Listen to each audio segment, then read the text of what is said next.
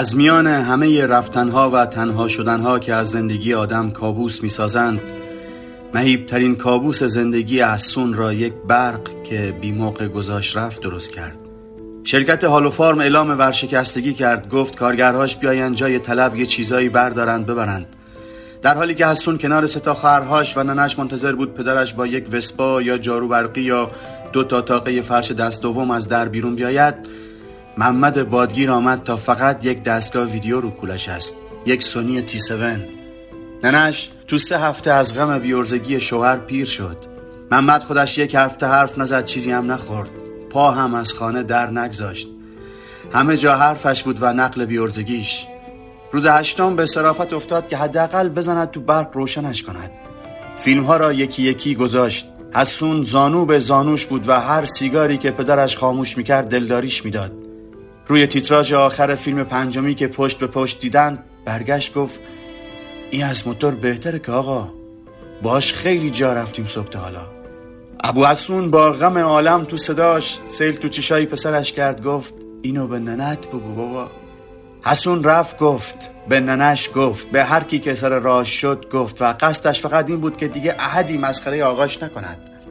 کار از قصد او فراتر رفت. کنجکاف شدند پاکش کردند آمدن ببینند. آلمانی های آلوفارم تو خلوتشان چه می‌دیدند؟ هفته نگذشته. از محل نماند کسی که پای فیلمی ننشسته باشد یا قصهش را نشنیده باشد.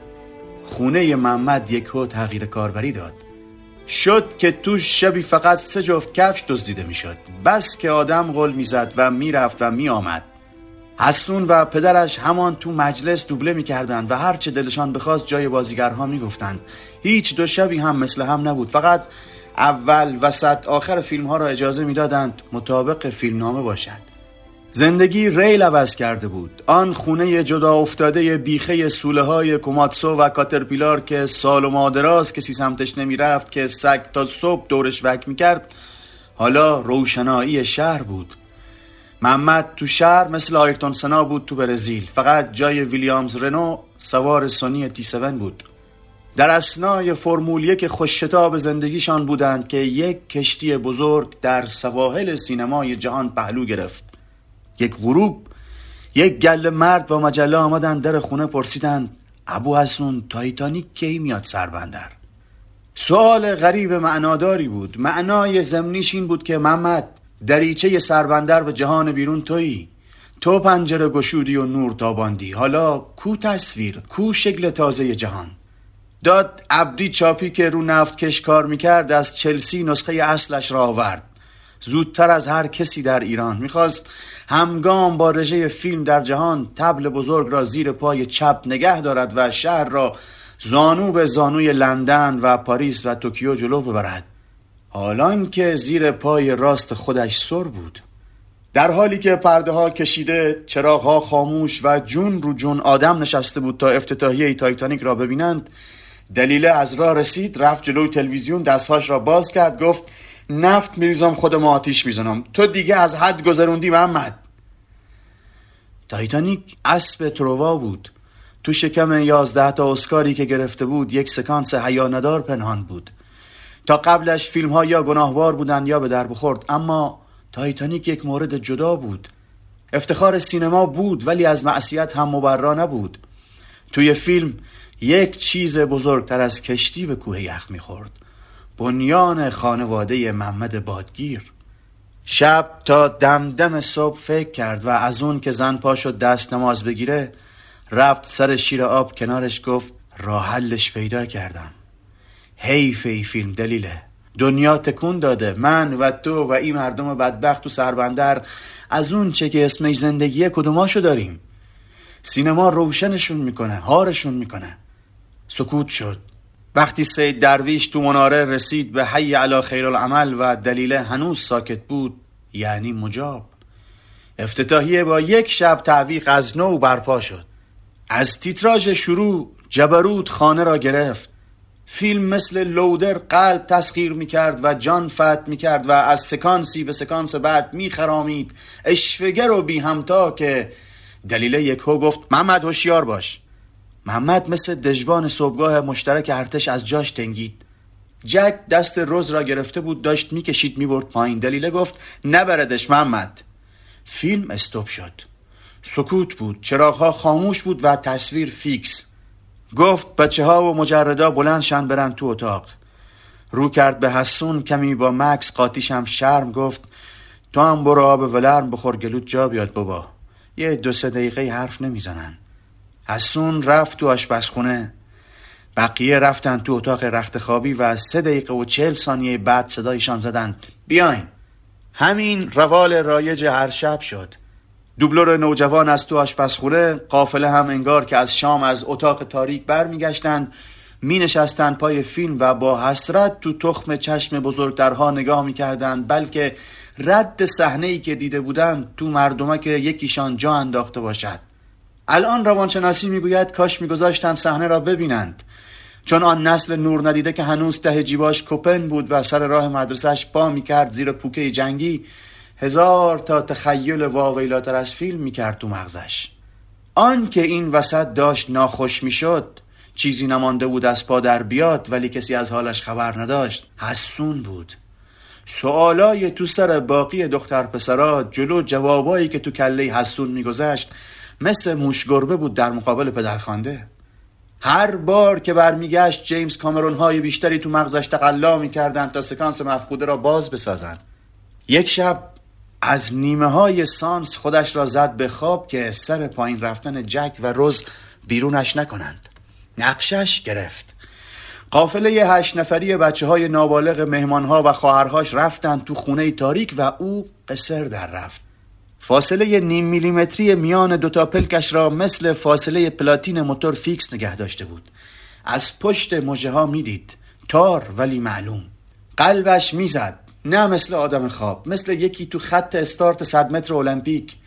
اما محمد بادگیر پوز پدر آدولفیو را زده بود. همین که جک رز را کشید برد توی آن ماشین قدیمی قشنگ. تپانچه که شلیک شد حسون که قاطی دونده ها خیز برداشت مرد روحش شد بالش زیر پاش را برداشت گذاشت رو صورت بچه یازده سالش. نه که نبیند که نفس هم زوری بکشد. برای محکم کاری فقط ننش کمی آرامش می‌کرد. هر بار پشت سرش می آمد تو آشپزخونه و می گفت تو سن و سال تو گناه داره پسران به خدا فکر کن و طاقت بیار. نگهش میدارم بزرگ شدی ببین. یک روز صبح پا شد دید بزرگ نشده ولی کسی خونه نیست. خونه ای که مثل کاروانسرا بود سکوت بود و خالی. می‌دانست تایتانیک کجای لحاف و تشکها و لای کدام پتو جا کرده. فیلم را برداشت گذاشت تو دستگاه و رفت روی دور تند همانجا که دیکاپریو دست کرد دور گردن کیت وینسلت استپ کرد. پشتش را کرد به خدا و چیشای ملتمس ننش که هر جای خونه سر به گردان ایستاده بود و داشت ناخون می‌کشید تو صورتش و دکمه پلی را زد. اما انگار همزمان باهاش یکی یک جای دیگر دکمه بزرگتری را فشار داد. برق رفت.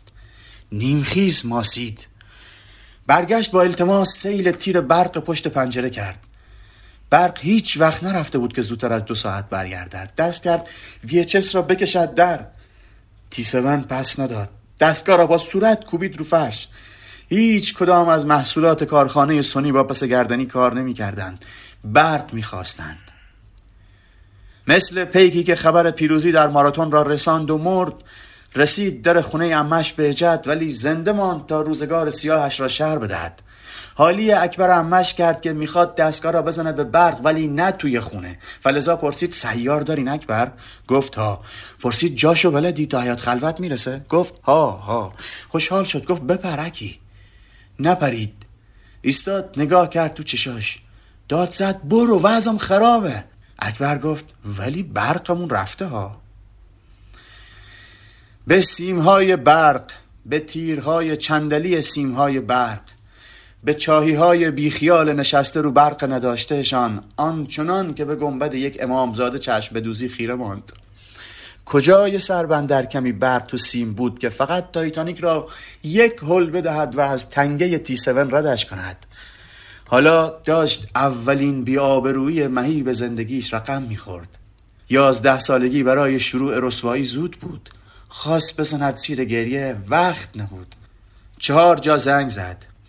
حتی به میلاد آمری که پدرش معمور بود و تو سنگسار گروه ژاکوب که فیلم خراب پر کرده بودند خودش راننده کامپریسی بود که سنگ خالی کرد تو استادیوم برای زدن هم زنگ زد.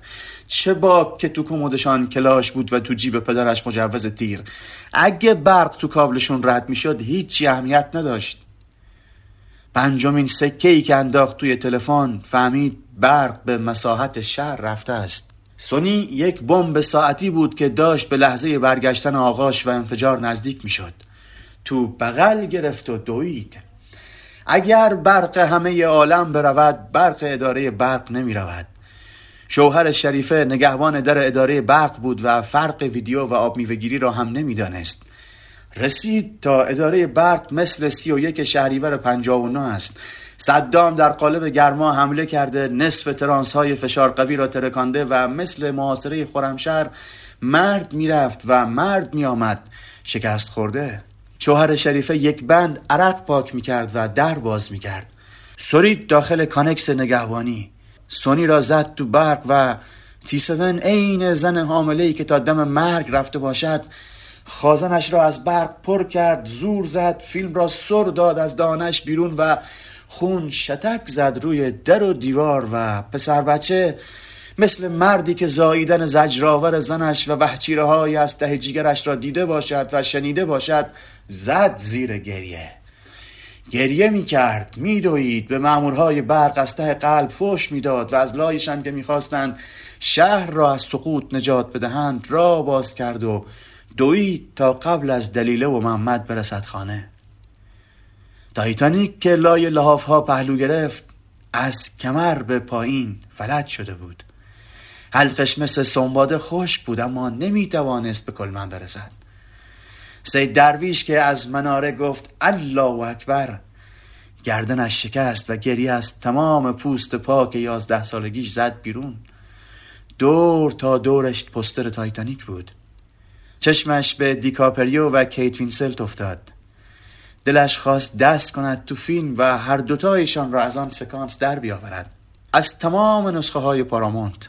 حفکه شعله زیر درام قیری که روز حساب می‌خواستند تو حلقشان بریزند را تو صورتش حس کرد.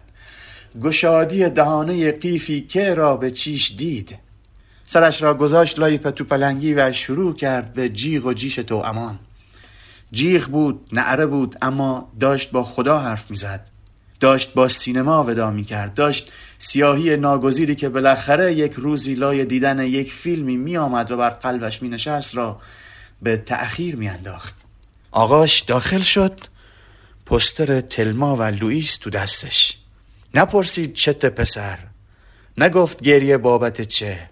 انگار طور مرموزی شرح ما و قرامی دانست انگار برق شهر را خودش قطع کرده بود. خانه را خودش خالی کرده بود و فیلم را عمدن خودش سر دست گذاشته بود. انگار خیلی خشتک تو زندگیش خیس کرده بود. حسر راورد بالا گفت دوتا زنن که میگن یعنی چه که زندگی باید چار میخمون کنه و ما نتونیم یه بار سیل تو چیشش بکنیم بگیم نه. یعنی چه که همینه که هست. می‌زنن جاده و یه آمریکا میفته دنبالشون. تش تیفون در می‌گیره. و برگشت چسباندش به دیوار. در اسنایی که تلما و لوئیس داشتن جای جک و روز را می گرفتند حسون پرسید تهش چه میشه؟ محمد گفت به تهش باشه که تهش هممون میمیریم. حسون گفت درست بگو. محمد گفت ولی یه جوری میمیرن که هر آدم زنده آرزوش داره. حداقل یه هفته بدون ترس زندگی می‌کنن. حسون دیگه چیزی نپرسید. محمد گفت چرا شاشیدی؟ حسون گفت یه چیزی بین مو و خدا. محمد گفت نپه بحث سنگین بوده و رفت اسم فیلم را روی سردر حیات عوض کند. حسون به چشمهای دوتا زن توی پستر زل زد. چکیی ترس تو خنده از ته دلشون نبود. دست برد سمت خشتک خیسش. دلش نترسیدن خواست. نگاه کرد به تی سون. دلش یک کام دیگر خواست. نه از زندگی از سینما.